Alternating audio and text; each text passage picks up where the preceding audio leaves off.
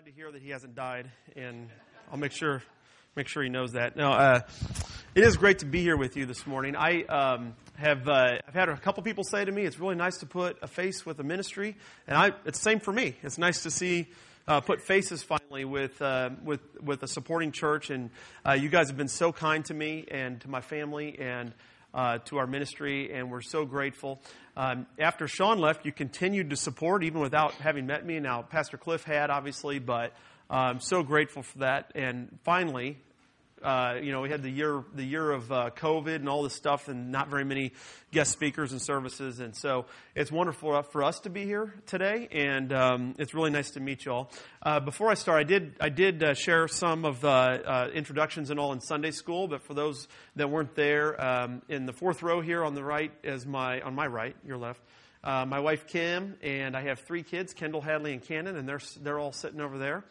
And I'm glad they're here with me today. And then my co-worker at the ministry, Carla Matrish, who came on board last year to head up a women's ministry at the Capitol. And I'm not going to go too much into an update on we did that in Sunday school as far as what's been happening, what we're doing there. If you're interested in more information, we do have a table out back in the foyer there with prayer calendars, with some Bible studies that we've written and distributed in the Capitol. Both Carla and I have business cards there. If you ever want to contact one of us to know what's happening or something's going on, our email addresses are on our business cards. You can grab one of those and make contact with us. We'd be happy to have a conversation with you, or you can call us. Our phone numbers are on there as well. So we want to have the interaction with you. Today, though, I'm excited to be able to open the Word with you. I do think that what I'm going to talk about today might get in your kitchen a little bit in some ways. Some of you might find this to be convicting. I know it was for me as I worked through this as well. And since I began kind of processing through the topic that I'm going to go through, we're going to be going through the subjects of fear and anger, what the Scriptures have to say about that. And you'll see why in a minute. Obviously, the subject of politics, as you know, I am a minister, a chaplain in the Capitol. And fear and anger are two things that are prevalent when you pay attention to those things. And so about a year ago, I was called by a pastor friend of mine, and he asked me if I'd be willing to help him with some issues he was having in his congregation. And what he told me, I believe, is a pretty common issue that many churches are dealing with right now. He said everyone is wound really tight. And he said, I have people that won't leave their house and believe that if we have church, we're killing people. And I have others in my church who believe we must have church or else we're bowing to tyranny. And those are two separate issues, and there's no movement on that from anybody. He said, then don't even get me started on the election. This was before the election last year, and we've still got issues, right? He then shared that his biggest concern with all of this is that the church is missing an opportunity for ministry because we are being overcome by divisions over these issues. As we talked, I learned that he had an older congregation. Many in the church were 65 plus. And just in our conversation, I was curious. I asked him, how many are on social media? And he said, oh, everyone. So I thought about how to help and where could I go with this. He wanted me to come preach. So what is really going on here? What is the issue that's causing such division and such angst, and why is everyone wound so tightly right now? What's going on in the inner man with each of us as we deal with the realities of the culture and politics, the pandemic, all of the things that we're dealing with or seeing here? So I've been growing in my understanding of how the political and social media and media machines actually work. And I'll give you just a real quick backdrop here. Sean was mentioned, Sean Lewis. He actually began this ministry back in 2008 at our Capitol.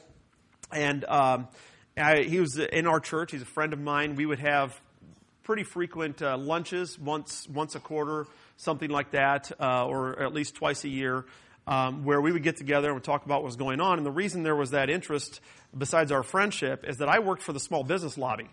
And the Small Business Lobby, I worked there for 8 years. I was a fundraiser, and my job was to go around and talk to business owners and farmers and tell them what the government was doing, what we were doing to stop it, and to see if they would join our cause to fight taxes and such on small business.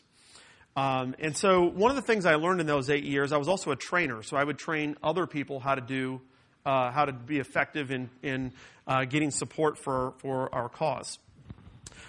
So I did this from 2010 until 2009 until about 2017 when I came on board with Civil Servant Ministries, and totally changed how I see this now. But one of the things that they used to tell us at the Small Business Lobby is that no one will support the effort unless you engage with their emotions.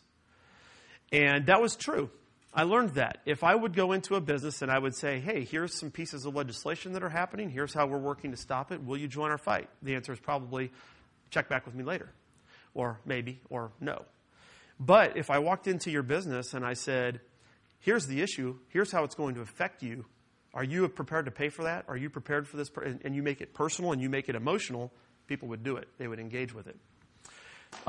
There's nothing inherently wrong with that. It's not really, as long as what was being said was true. However, we only respond. We respond through our emotions. We respond to things emotionally. How often do you buy something in the store because it's in the aisle there and you respond emotionally? That looks good. I'm going to buy that, And it's something that grabs you. Well, in July of 2017, a gentleman named Tobias Rose Stockwell wrote an article. This guy is not a believer at all, but he wrote this article, and it was an academic study that was done, and the article was very long. And I read it, and I kept it, and it kind of fit with what I had experienced working for the Small Business Lobby and where I was now as opposed to being someone who was trying to fight them, but rather someone who is now trying to minister to them. Minister the gospel to them. The article was called, "This is How Your Fear and Outrage Are Being Sold for Profit." In this article, the author carefully lays out the business model of the media, social media, and the money involved in capturing our attention. I can't remember the exact number, but it's many, many billions of dollars a year. Early in the article, he defines a very interesting word that you hear a lot if you start paying attention to social media and social media advertising. And that word is engagement. It's the metric by which companies evaluate the number of clicks, likes, shares, and comments associated with their content. You've seen that before, right? When you're on social media, how much interaction something's got. And you could put it another way. It's literally our emotional attention is the currency of the attention economy. It's worth a fortune. The article was written to expose the strategy being made by the media conglomerates and their political agendas, and the author was certainly not writing from a Christian perspective, but engagement is what every political related effort is seeking. The more people engaged in a movement, the more successful they'll be in raising money and infecting votes and putting pressure on those making decisions. It's how the system works, and I'm not bringing all this up to say it's all wrong. But it is, as Christians, something we need to be aware of and guard our hearts against. So I can tell you that as I work in the Capitol now, it is amazing to me how many causes there are. I had no clue. Every single day, now with COVID it's been different, but every single day that they're in session, someone's in the Capitol Rotunda with chanting, with whatever their cause. Some of these causes just blew my mind. I had no idea it was even a thing. And there are all these passionate people chanting about their cause, making noise. Sometimes they're not. Sometimes they're, more respectful and doing some things that are more positive or constructive, I guess you could say. For example, the ICHE, which is these homeschooling. ICHE. Thank you. I messed that up. They come in and do Cherry Pie Day. Are you familiar with Cherry Pie Day? So Cherry Pie Day is great. They go around and take cherry pies to everybody. I think that's constructive. The lawmakers love it. It's their favorite day of the year. Cherry pies coming in instead of someone angrily chanting in their rotunda. So there's so many causes and the passion and the emotion behind it. But I can tell you that the most prominent emotion I see in the Capitol is anger. And it's from both sides. It's from everybody. So in this article, the author goes through and talks about how headlines are fashioned in order to grab their viewers. And so sometimes there will be 5 headlines created for the same article. Each one is made to appeal to the people across the spectrum of beliefs in hope for maximum engagement. Last year during the COVID shutdown, all the businesses were being closed down, all that. I get on Facebook and I see that there is a story from one of the local news outlets in Springfield about the Menard County Fair. And it's got a picture of a row of food trucks and, you know, a normal fair scene. And the headline said something to the effect of Menard County Fair, you know, putting people at risk by going forward with their fair. And all the comments below it were people that were really concerned about this fair going on and the fear of what might happen through that. About 3 hours later, I saw the same picture on the same article, and it said, Menard County Fair going on as planned. Same article. All the comments where people were like, about time somebody stands up and does, you know what I mean? And it was all that kind of stuff. Same article, same picture. What was happening? Well, the news outlet was looking for engagement. They don't really care which side that new engagement's coming from. It's just engagement. There's money in it. And so they put the same article out, and they tailor the headline to fit that so that they get that conversation going. Now, the reality is people don't read the article. They just look at the headline and roll with it. So these headlines are fashioned in such a way. Now, social media has an algorithm that is designed to increase engagement. They are, you know, what's Facebook book worth? $65 billion, whatever it is, billions and billions of dollars. And in order to continue to keep their investors happy, they have to show this engagement is continuing to take place and, in fact, is increasing. Well, the way that they have learned to engage you is by showing you more of what you engage with. And so the algorithm is created. We have a friend who has a couple social medias, but she has an Instagram page, and she loves dogs. And she decided, I am going to train the algorithm to only show me dogs.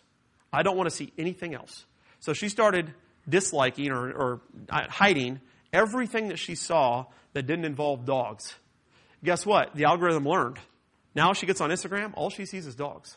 So the algorithm, because that's all she's interacted with. So this is creative. Whatever you interact with, it will show you more of it in order to increase your engagements. It's not some big nefarious undertow, like this is what they're trying to accomplish. They just want engagements because that's their business. And so that's what they do. So they create the headlines in order to engage you that way. The two emotions that they have learned engage people the strongest are fear and anger. Those are the two emotions that will keep people longer. And it's not new. It's not just social media. The same thing's been happening with talk radio for years. The same thing that happens with your news. It's the same thing. That those two emotions are what grab us the most and engage us.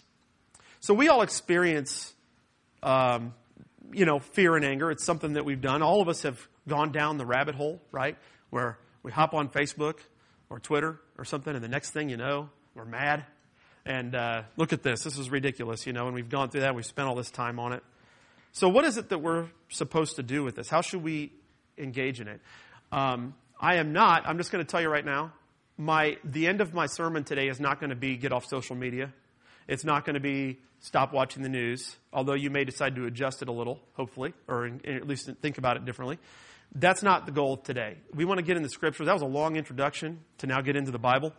But the Bible has a lot to say about both the subjects of fear and anger. In fact, when I spoke at this youth thing, I had 4 times to preach. I broke this down into 4 sermons. So you're getting the one sermon today that's not going to go as deep as what I did there. But there's a lot in Scripture dealing with the subjects of fear and anger. But I think we need to build a foundation first. You guys have been going through Isaiah. I didn't know that, but if you'd turn to Isaiah 43, I think there is something very foundational here that we need to understand as we seek to engage the culture and the world around us in a more godly and biblical way. Look at Isaiah 43:1. It says, "But now, thus says the Lord, your Creator, O Jacob, and He who formed you, O Israel, do not fear, for I have redeemed you. I have called you by name. You are mine." Wow, what a promise. This was directed at the nation of Israel at a specific time. Israel was about to go through some significant judgment, but God gives them this promise. They didn't have a great economy ahead of them. They did not have all this wonderful life ahead of them. They had judgment coming their way. But yet God says, I chose you. Do not be afraid. Look then at verse 2. He says, when you pass through the waters, I will be with you, and through the rivers, they will not overflow you. When you walk through the fire, you will not be scorched, nor will the flame burn you.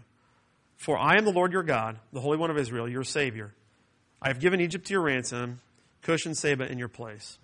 So God doesn't promise his people that he's going to make it easy for them. He doesn't promise he's going to take them out. He says, you're going to go through the fire, but you will not be burned. He says, you are going to go through the water, and I will be with you. That's the promise that he gave them. What a wonderful promise. Well, the same God who promised this to his people at this time, the nation of Israel, is the same God who's chosen us before the foundation of the earth. He knows us. He calls us by name. We are redeemed. So the command that he gives to do not fear applies to us today for the same reason. Did you know that the phrase do not fear or fear not appears in the Bible 80 times? 80 times. There are actually 366 references to fear, the subject of fear in the Scriptures, one for every day, including on leap year. So you think there's a theme there? It's not all do not fear. Some of it's the put on side of that, which is fear God, which is a whole other sermon by itself. But we have this backdrop. Now let's go to the New Testament. Go to Philippians 4.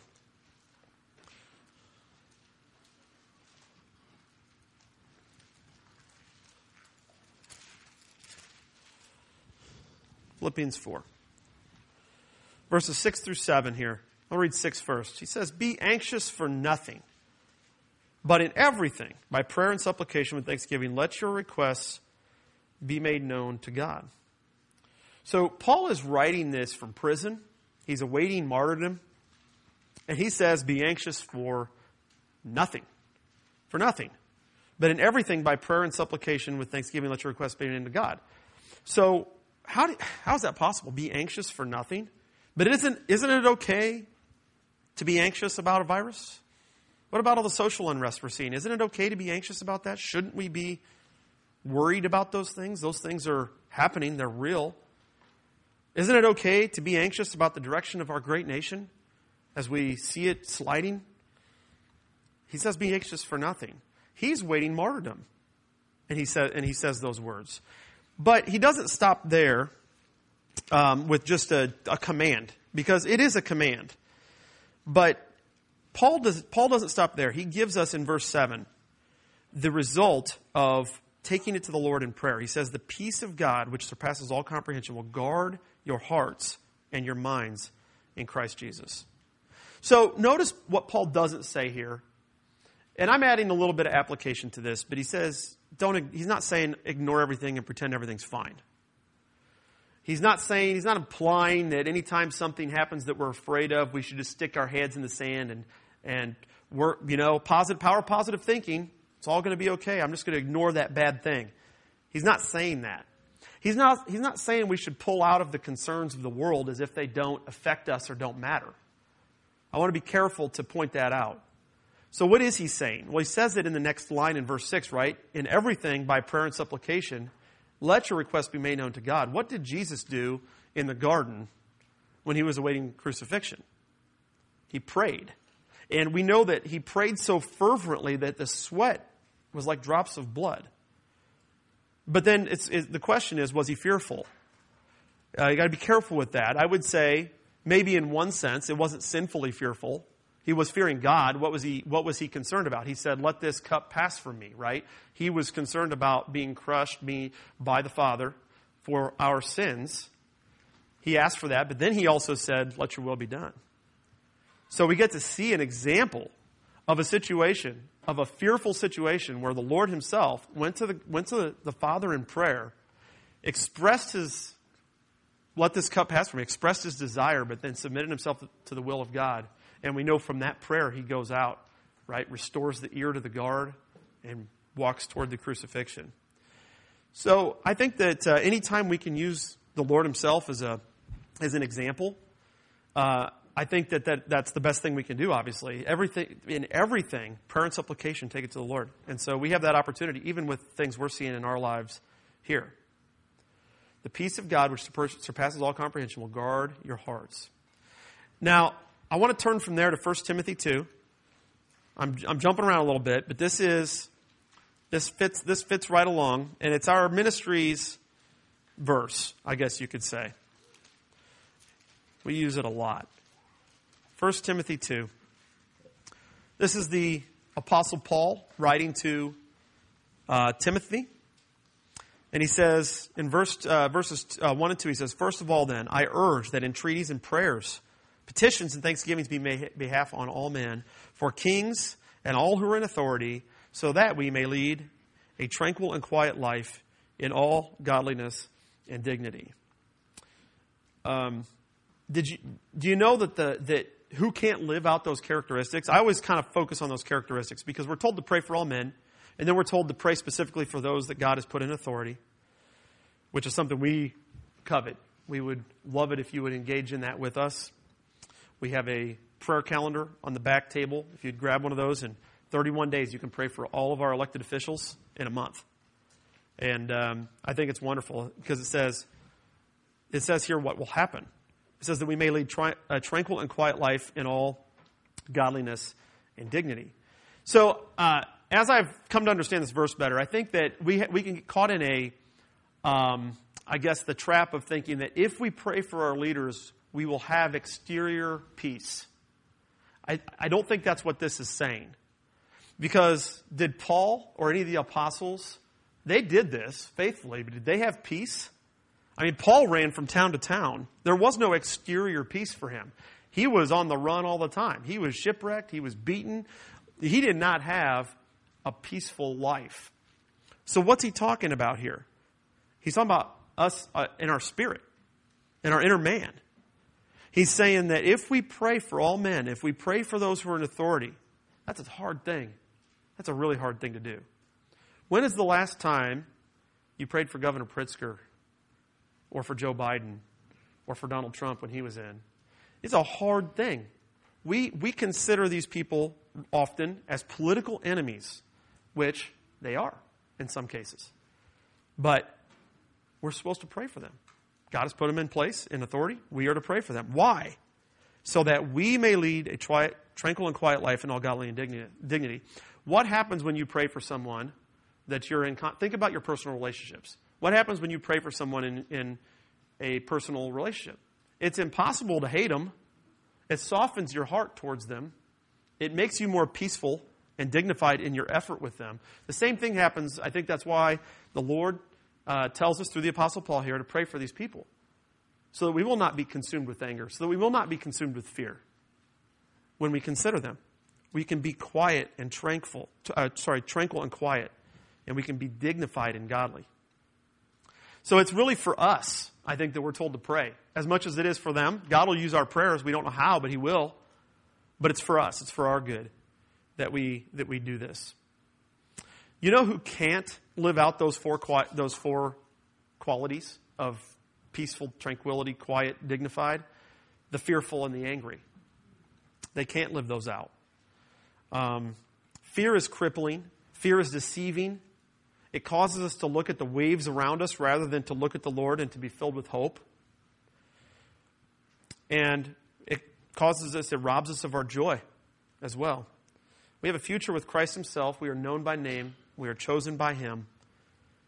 And yet we so frequently look around us at the waves, the cultural waves and stuff around us, and we lose our opportunities for ministry and for joy and our hope. If we are filled with fear about what's going on around us, we stand to lose so much. We stand to lose opportunities to be salt and light in our community. We stand to lose ministry and the use of our gifts with one another. It cripples us. When Paul wrote these words, he was in prison. You know, what did he do while he was in prison? I talked about this in Sunday school. He witnessed to guard after guard after guard after guard. If he would have just been bitter, if he would have sat in bitterness at God possibly, maybe it was at the governor or the judge who threw him in jail, maybe it's at the guard that was sitting there with him, what would have happened? Well, there wouldn't have been any ministry. Paul didn't do any of that. Paul, instead, had a vibrant ministry to these folks that were chained to him. These were elite guards, by the way. They were like elite military. They were part of Caesar's household. We see in Philippians 4. I mentioned this in Sunday school this morning. But he sat there and witnessed to over 3,000 guards, if you do the math. 3,000 guards. There were 12,000 of them that lived in and around Caesar's household. 3,000 of them heard the gospel from the Apostle Paul himself. We don't know how many got saved, but at the end of Philippians, in Philippians 4, it says he's writing to the church of Philippi, and he says, the believers in the house of Caesar send their greetings. It's amazing. So it was effective. He had that ministry because he was not overcome by fear. He was not overcome by anger, even in his circumstances. I'm not going to turn there, but 2 Timothy 2:7 says, for God has not given us a spirit of timidity, but of power and love and discipline. So when we are filled with fear, we are not filled with God's power, love, and discipline. You see how they work against each other? I find it interesting that through Scripture, God commands us to fear not, yet the world and the powers that be completely feed on it. Not only do they feed on it, it's profitable. How easy is it to scroll through your social media and see an article or a post and be filled with fear? How easy is it to listen to a talk show on the radio or on TV and be filled with fear? Why do they do that? Well, it's because fear brings us back the next day and the next, and it leads to the next post and the next post and the next post. Christians, we are not to be ruled by fear because we have been redeemed and we are known by name by Almighty God, and He is sovereign over all. He has commanded us not to fear, but rather only to fear God. When we need to consider what this means for us as far as like this engagement. I don't think we really understand, or it's a subconscious thing. We're not consciously saying, oh, I'm scared now. But it is the emotional connection that brings us back to the next thing, or causes us to react in such a way that we get sucked in on these things. Now, what about the subject of anger? I'm not going to say a lot about anger, but I will say this. Turn over real quickly with me to Psalm 37. This is an interesting connection between the two. Psalm 37, verse 8. The psalmist says, cease from anger and forsake wrath. Do not fret, for it leads to evil doing. Anger and fear in the same psalm lead to evil doing. How often do you see it? Someone you know who is a believer posting away on social media because they've watched the news or they've been filled with fear and anger and they just let it all out. It happens all the time. I've done it. It's something I've had to work through. But you say, but Kurt, it's righteous anger. Right? It's righteous anger. It's about an issue that I'm right about, or that the Lord hates. Yes, I agree that that can happen. I also think righteous anger is more rare than we'd like to admit. Maybe we're willing to admit. Our pride so readily sneaks in and robs us of righteous parts of our anger. I've had to sit in the gallery at the Capitol and listen to them to debate abortion bills, and it's stomach turning. And there is certainly a righteous anger to be had there, and I think we should be angry about those things, and we should do something about it. I'm going to get to that in a little bit here. But daily living in our lives with one another, we cannot be consumed with this type of anger with everything that's going on. Have you ever stopped to think about this? We live in a time where the whole world is connected. At any given moment in time, we can read the worst thing you've ever read. I don't think we were intended to know all of this. Right? We're to love our neighbor. There is a proximity, idea of proximity to that. To some degree, it's not just the person right next to you, but there is some idea of proximity to that. You can read about horrible things happening, and there are worldwide things that need to be paid attention to. But, man, social media just constantly can show you story after story, and it's like, man, that's horrible. Man, that's horrible. I don't think we were intended to know every single thing that's happened in the world all the time. We can consume our entire lives with terrible things. There's 7 billion people on this planet, and there's bad things happening every minute, right? And so there are things that we should pay attention to, that we should be prayerful of. There's also things that are outside of our scope, and we need to make sure that we are not living and being consumed by fear. On the subject of fear, turn over quickly with me to Ephesians 4. This is the counselor coming out, I guess, but Carla is a counselor at Springfield Center for Biblical Counseling. She's ACBC certified, and she counsels a lot. You've probably used this passage a few times, haven't you, Carla? Ephesians 4:26 and 27. You've all heard it. Be angry and yet do not sin. Do not let the sun go down on your anger, and do not give the devil an opportunity. So the big takeaway from this is that our anger allows a foothold for the devil if we don't deal with it in a godly and quick way. The world wants your angry involvement in its affairs. They want your emotions engaged. The world wants what the Lord has commanded. What the world wants and what the Lord has commanded are on two different tracks completely. Two different tracks. I want to be clear with what I'm saying here. I'm not saying that we should be stoics who never experience emotions when it comes to what we're seeing in the world around us. We should be heartbroken about the evils and the sins and the injustices we see. We should be sad at the degree to which our culture around us does that which is right in their own eyes, when the answer is right in front of them, the life of Christ, the lives they see us living. However, I want to point out the culture is not our enemy. Satan is. Lost people are going to do things that lost people do. The culture is not our enemy. It's our mission field. So how are we then to live? Well, first and foremost, the answer to this, I think, is going back to the Philippians passage where it says, guard your heart. So how do we guard our hearts? That's why I told you, I'm not going to be like, okay, listen, I'm going to get into some more practical type things that maybe you can do here in just a minute.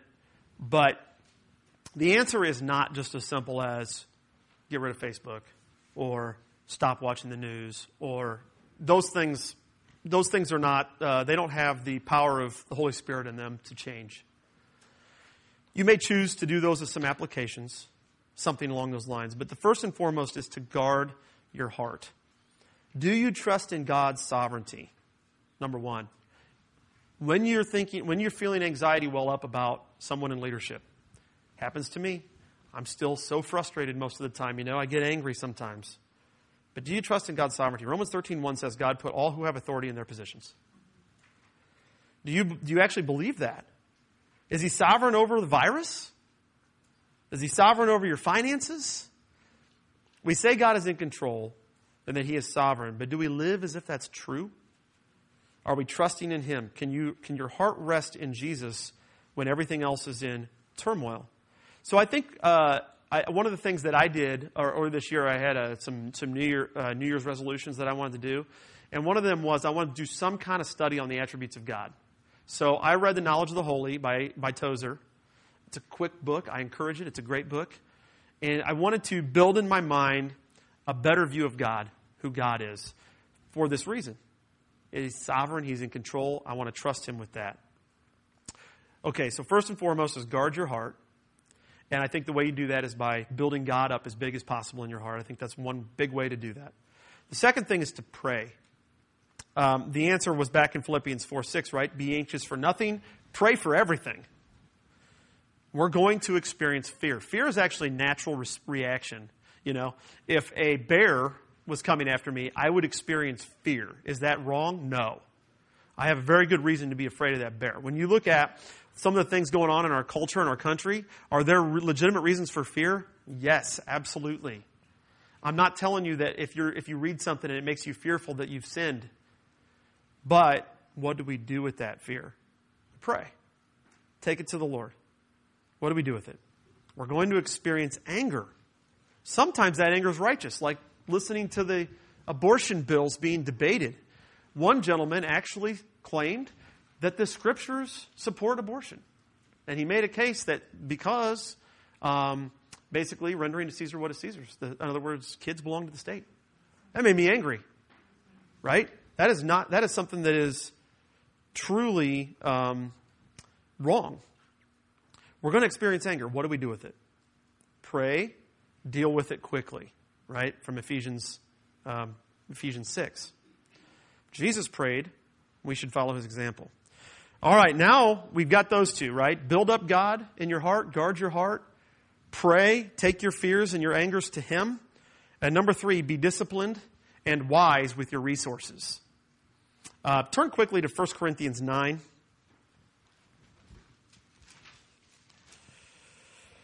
Verses 24 and 25. Paul says, "Do you not know that those who run in a race all run, but only one receives the prize? Run in such a way that you may win. Everyone who competes in the games exercises self-control in all things. Then they do it to receive a perishable wreath, but we an imperishable." So the Apostle Paul tells us what I wanted to point to there is self-control, being disciplined in all things. What does that look like? Well, Paul's using athletic imagery here. If you want to be a good athlete, you have to use your time and resources well. You got to work hard.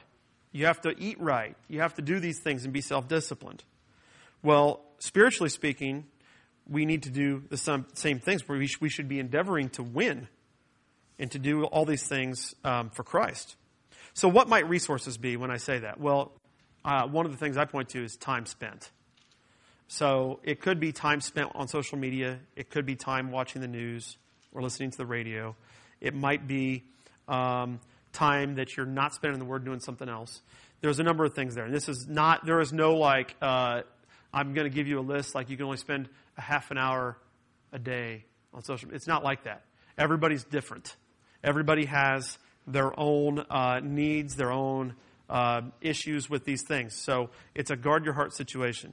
But another thing is emotional energy. How much emotional energy do you invest in certain things? Have you ever noticed that after you go to a funeral, how exhausted you are?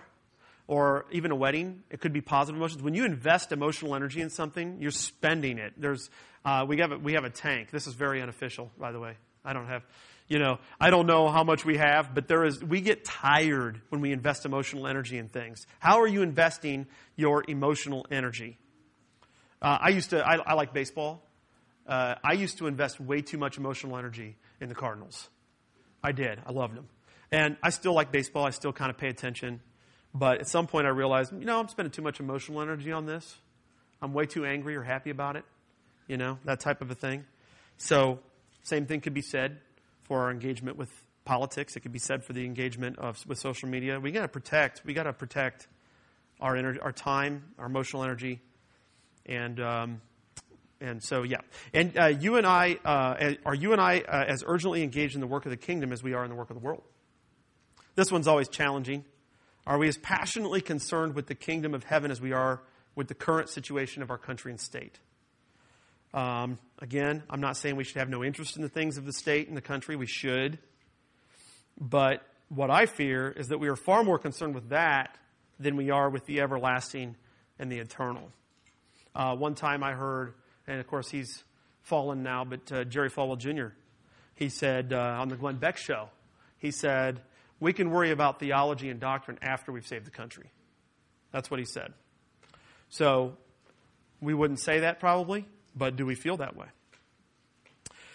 In Matthew 10, we're not going to turn there for time. Matthew 10, Jesus is sending the disciples out on their first mission without him, by themselves. And he tells them, this is how you should conduct yourselves. This is how I'm going to provide for you. He gives them all these very specific instructions in that chapter. And then he says this. He says, "Be shrewd as a snake and innocent as a dove." He says, "Behold, I send you out as sheep in the midst of wolves. So be shrewd as serpents and innocent as a dove." This is number 4. It's to be wise about engagement, where we do it, how we do it. Use wisdom about what you choose to stand for. It's not simple. It's something you have to process through yourself. Some questions to ask yourself to try to arrive at the thing, is this worth my public stance? Some things definitely are. So one question is my position biblical? If it is, no question, right? When you think about things like abortion, the sanctity of marriage, when you think about the gender issues, scriptures say so, right? We don't have a choice in this, and we should speak. On other positions, I have strong opinions. We own a pumpkin patch. We have 40-plus employees in the fall. Minimum wage was a big deal to us. We already pay above minimum wage, but it was going way higher than that. And that was something that I was concerned about, and how that was going to affect our business and how that was going to go. There's nothing in Scripture about that. So now I have to look at that and say, does my position honor God? And from there, the next question is, when I express my opinion about that, will it hurt my testimony or cost me my ability to share the gospel? And so I'm going to do it in such a way that I'm not harming myself. I'm not going to just throw a meme up and spew it out, right? I'm going to probably consider how this sounds.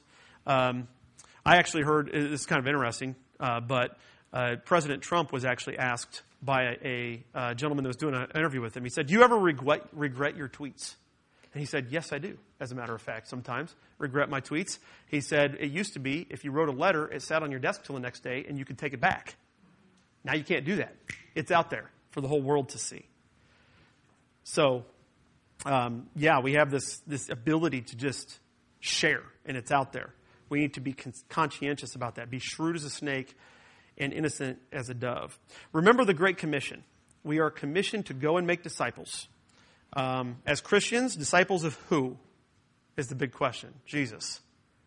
We are not moving to make disciples of a political party or a political movement, although it's not wrong to belong to one. It's not wrong to have your views on that and to proclaim those things, but let's make sure that we are making disciples of Christ first and foremost, even as we act in these ways. Matthew 10, he ends that passage in verses 25 through 27. He says, once again, do not fear. Speak in the light. Proclaim on the housetops. So when he said, be shrewd as a snake and innocent as a dove, he isn't saying hide and be quiet. It's being shrewd means to be wise. Being innocent means to be righteous. So those are the two things he was telling the disciples. We're not going out and sinfully looking for trouble. But here's what's going to happen. And then he says persecution will come. So be prepared for that, but do not fear. So that's a wonderful passage for this. In just the last couple minutes here, I would like to encourage you in kind of some constructive ways, impactful ways that you can be engaged in politics. Because what I don't want you to do is walk away from here and say, I think that I feel like engagement with politics is sinful now. Because that's not what I've been trying to do.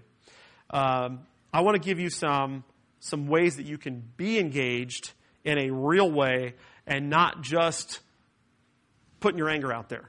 Because angry posts on social media are not political engagement. I'm sorry to tell you that. They're not. You're telling your friends how mad you are, and you're giving your enemies a chance to have something on you. That's what I believe about that. But here's the first thing.